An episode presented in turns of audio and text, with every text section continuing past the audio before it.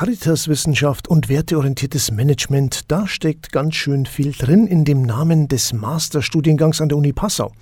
Beheimatet ist er im Department für katholische Theologie, also man merkt schon, da werden wohl ziemlich viele Bereiche abgedeckt. Unser heutiger Gast, Professor Dr. Bernhard Bleier, weiß als Studiengangsleiter ganz genau Bescheid über das Masterstudium. Zum 25-jährigen Jubiläum des Fachs hat meine Kollegin Tamina Friedl mit ihm gesprochen und sich mal ein wenig erkundigt, was die Caritas-Wissenschaftsstudis denn alles lernen müssen. Grüß Gott, Herr Bleier. Schön, dass Sie sich heute Zeit nehmen, mir ein paar Fragen zu beantworten. Als Studiengangsleiter des Masterstudiengangs Caritas Wissenschaft und werteorientiertes Management an der Uni Passau haben Sie ja ohnehin alle Hände voll zu tun. Das machen Sie seit zwei Jahren, aber Sie kommen ja eigentlich gar nicht aus Passau. Was hat Sie denn hierher nach Passau und ganz speziell zu diesem Job geführt? Ja, ich komme ursprünglich aus der Oberpfalz und der Weg nach Passau war im Grunde eigentlich die Donau entlang. Ich war länger in Regensburg tätig, habe dort studiert an der Uni Regensburg, bin danach zur Caritas gewechselt, war auch einige Zeit bei der Diözese und bin dann über Stationen von der Ostbayerisch-Technischen Hochschule Amberg-Weiden, ich war da an einem Institut für Nachhaltigkeit eine Zeit lang, dann wieder zurück nach Regensburg und nach der Regensburger Zeit über Deckendorf eben dann nach Passau. Sie haben es gerade schon kurz angedeutet, Sie haben auch schon mal ganz weit weg von der Theologie gearbeitet, nämlich als Leiter des Instituts für Nachhaltigkeit in Technik und Wirtschaft an der Ostbayerischen Technischen Hochschule. Wie geht das denn zusammen? Auf den ersten Blick könnte man schon den Eindruck gewinnen, dass das Thema Institut für Nachhaltigkeit vor allem an einer technischen Hochschule mit Theologie wenig zu tun hat. Wenn man genauer hinschaut, dann hat es natürlich inhaltliche Verbindungen, weil das Thema, jetzt würde man theologisch sagen, die Sorge um die Schöpfung und die Sorge um den Mitmenschen ja im Kern auch einer christlichen Theologie stehen. Worum ging es da? Da ging es wesentlich darum, dass das in einer Zeit war, als die ersten Standards für Nachhaltigkeitsberichterstattung für Unternehmen begonnen haben, diskutiert zu werden. Das sind natürlich sehr viele technische Fragen, auch Prozessfragen, auch Frage, wie misst man eigentlich Aspekte der Nachhaltigkeit. In diesem Sinne ist es dann wieder etwas weiter weg von der Theologie, aber die Grundzüge würde ich sagen, da ist Theologie doch sehr gut anschlussfähig. Das klingt ja jetzt fast so, als hätte Ihnen für Ihren Job so ein Caritas-Wissenschaftsstudium auch schon was geholfen.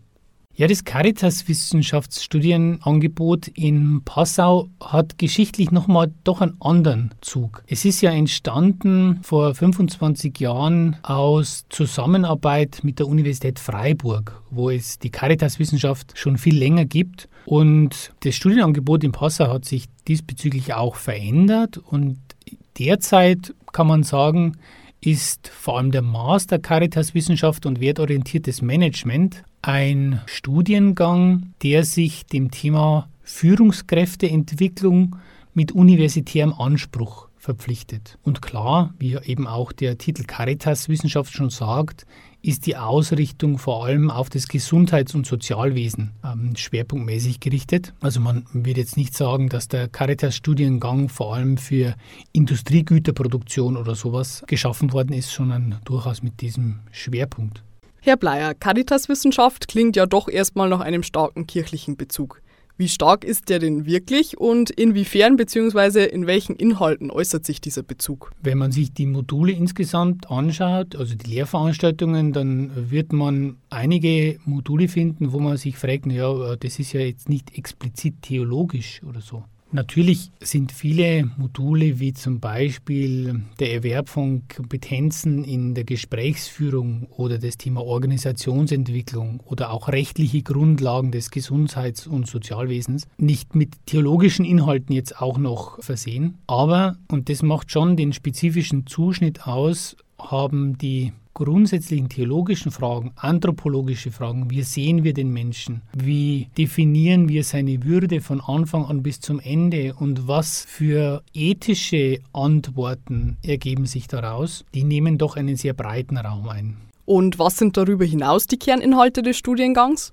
Die Module insgesamt oder der Studiengang insgesamt will genau diese verschiedenen Anforderungen, die auch an Führungskräfte im Gesundheits- und Sozialwesen gestellt werden, in sehr interaktiven Lerneinheiten abbilden. Also wir haben da eine bunte Mischung aus Kleingruppen, Lerneinheiten, wir haben natürlich auch das klassische Hörsaalformat. Wir versuchen aber auch den Studiengang sehr zukunftsgerichtet weiterzuentwickeln und haben jetzt in den letzten zwei Semestern auch viele Lehrveranstaltungen umgestellt auf sogenanntes Blended Learning, also eine Kombination aus Online-Lernen und Präsenzlernen. Was ist das Ziel des Ganzen? Das Ziel ist, dass das Thema berufsbegleitend studieren den zentralen Zuschnitt des Studiengangs ausmacht. Jetzt haben Sie schon kurz die Möglichkeit angesprochen, dass man den Master auch berufsbegleitend studieren kann.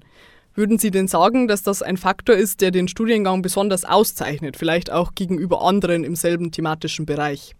Wenn man sich die Situation der Studiengänge in Deutschland insgesamt anschaut, dann fällt auf, dass es geschätzt zwischen 20 und 25.000 verschiedene Studiengänge in Deutschland gibt und nur zwei davon führen im Titel Caritaswissenschaft. Das ist der eine Studiengang eben an der Universität Freiburg und der Passauer Studiengang und von beiden ist nur einer berufsbegleitend studierbar. In dem Sinn haben wir schon ein Alleinstellungsmerkmal hier in Passau, nämlich wir sind der einzige im gesamten deutschsprachigen Bereich, also von Flensburg über Bern bis nach Graz, wo Caritas-Wissenschaft berufsbegleitend und, was nicht weniger wichtig ist, auch ohne zusätzliche Studiengebühren studierbar ist. Herr Bleier, der Titel des Studiengangs ist ja zweiteilig. Neben der Caritas-Wissenschaft enthält er auch das sogenannte werteorientierte Management. Was muss man sich denn darunter vorstellen? Mein Vorgänger, Professor Fonk, hat sehr viel Wert darauf gelegt, dass dieses wertorientierte Management eben auch explizit in den Namen einfließt. Wenn man sich die Lehre so anschaut, dann unterscheidet sich einiges davon nicht unbedingt von MBA-Studiengängen an anderen Universitäten und Hochschulen für angewandte Wissenschaften. Aber wir möchten betonen, dass wir das aus einer bestimmten Perspektive anschauen. Und diese Perspektive soll eben genau die Kombination aus ethischen, theologischen, aber auch Frage der Haltung, auch einer eigenen Auseinandersetzung mit der Persönlichkeitsentwicklung, was wir eben auch sehr hochhalten, auch in einer eigenen Lehrveranstaltung thematisieren. Aus dieser Perspektive möchten wir auch die Fragen von Management einer Organisation betrachten. Welche Rolle spielt denn diese Werteorientierung auch in der heutigen Gesellschaft?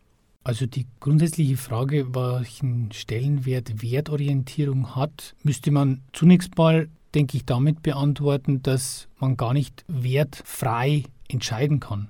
Entscheidungen sind ja immer Frage von Gewichtungen. Und Gewichtungen hängen immer mit Wertungen zusammen.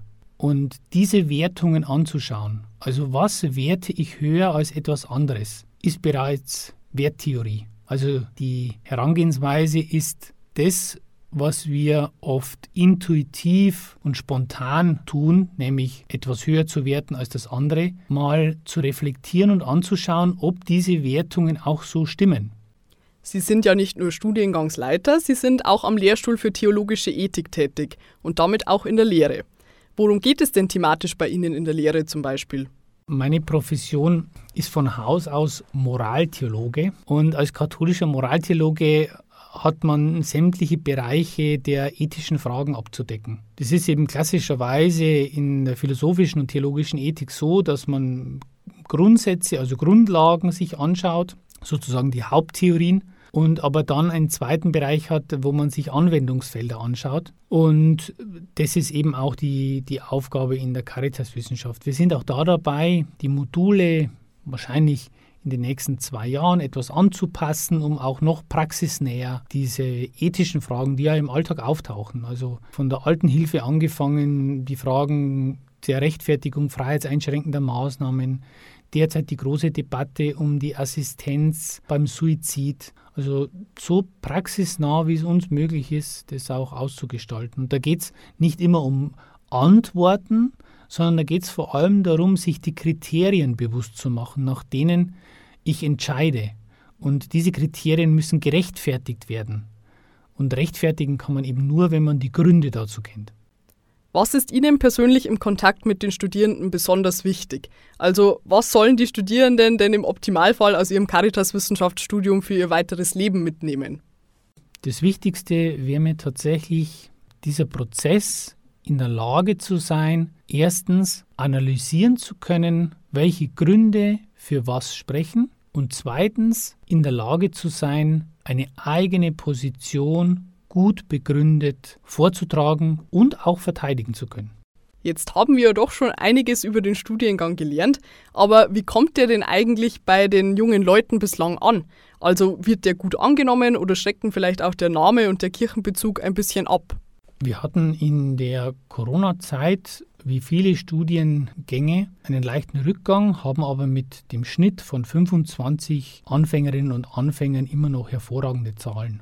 Insgesamt zeigt die Geschichte des Masters Caritas Wissenschaft, dass sich natürlich auch die, sagen wir es mal so, die konfessionelle Zugehörigkeit verändert hat. Und das merken wir natürlich auch in den Gesprächen mit den Studierenden, dass viele sich jetzt nicht unbedingt sehr nahe der katholischen oder evangelischen Kirche oder auch anderen Religionen fühlen, aber dass gleichzeitig das Interesse an einer sozialen oder im Gesundheitswesen verorteten Tätigkeit doch sehr groß ist. Und dort zu schauen, was motiviert mich eigentlich, was macht meine Grundüberzeugungen aus, führt dann schon das ein oder andere Mal auch wieder zurück zu grundsätzlichen Sinnfragen. Und da ist man dann wieder sehr nah an dem Bereich von Theologie, aber auch von Philosophie. Hören Sie denn ab und an auch noch etwas von den Alumni der letzten 25 Jahre? Also, wo sind die denn nach dem Studium dann alle gelandet?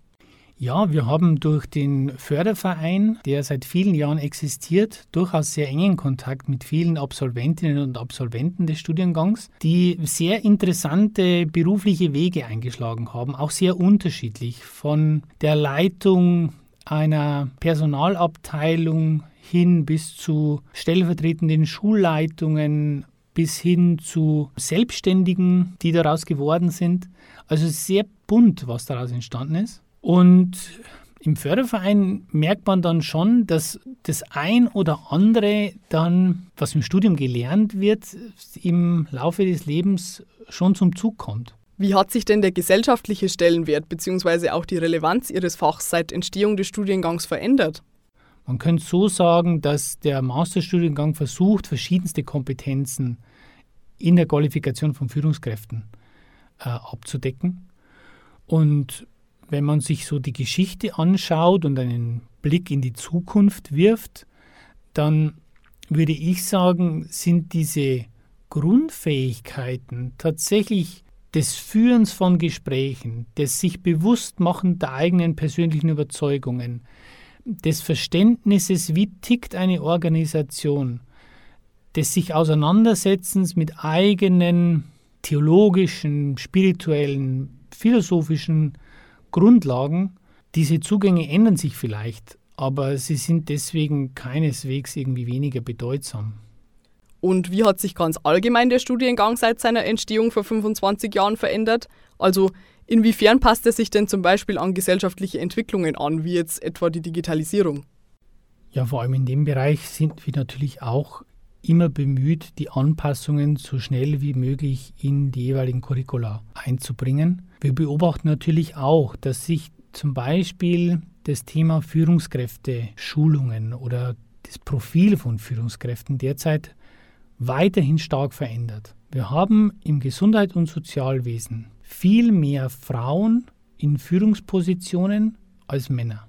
Wir haben, wie in anderen Bereichen auch, wie in anderen Wirtschaftsbereichen eben auch, immer mehr die Frage Führung in Teilzeitbeschäftigung.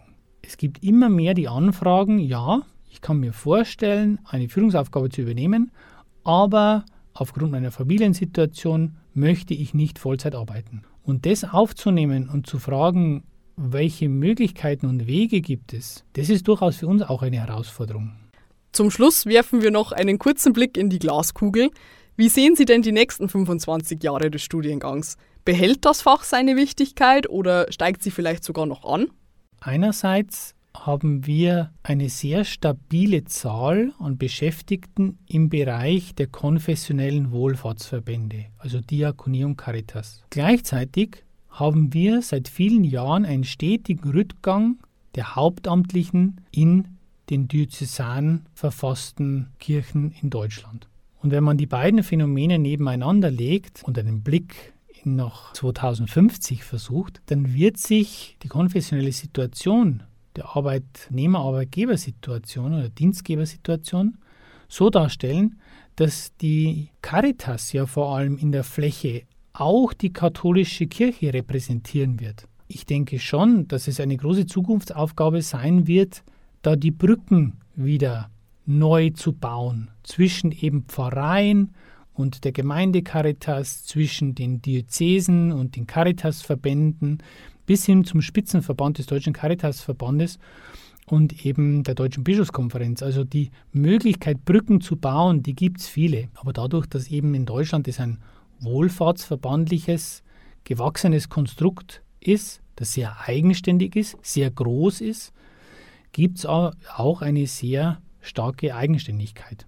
Da warten auf jeden Fall noch einige Herausforderungen auf die Alumni der Caritaswissenschaft und auch auf alle, die den Studiengang immer wieder an die aktuelle gesellschaftliche Situation anpassen.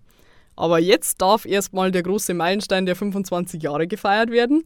Da wünsche ich Ihnen jetzt schon mal viel Spaß, Herr Bleier, und sage noch einmal vielen Dank, dass Sie heute da waren. Das war unsere heutige Ausgabe von Menschen und Geschichten. Auch von mir noch einmal vielen Dank an Professor Bleier für diesen Einblick in die Caritas-Wissenschaft und jetzt schon mal einen guten Start in die Feierlichkeiten zum Jubiläum. Dankeschön auch an Kollegin Tamina Friedl für das Interview. Einen Nachbericht zur offiziellen Jubiläumsfeier am 30. Juni gibt es übrigens auch, genauso wie alle Folgen von Menschen und Geschichten zum Nachhören auf der Webseite des Bistums Passau unter www.bistum-passau.de. Ich wünsche Ihnen für heute noch einen schönen Tag. Servus und bis bald.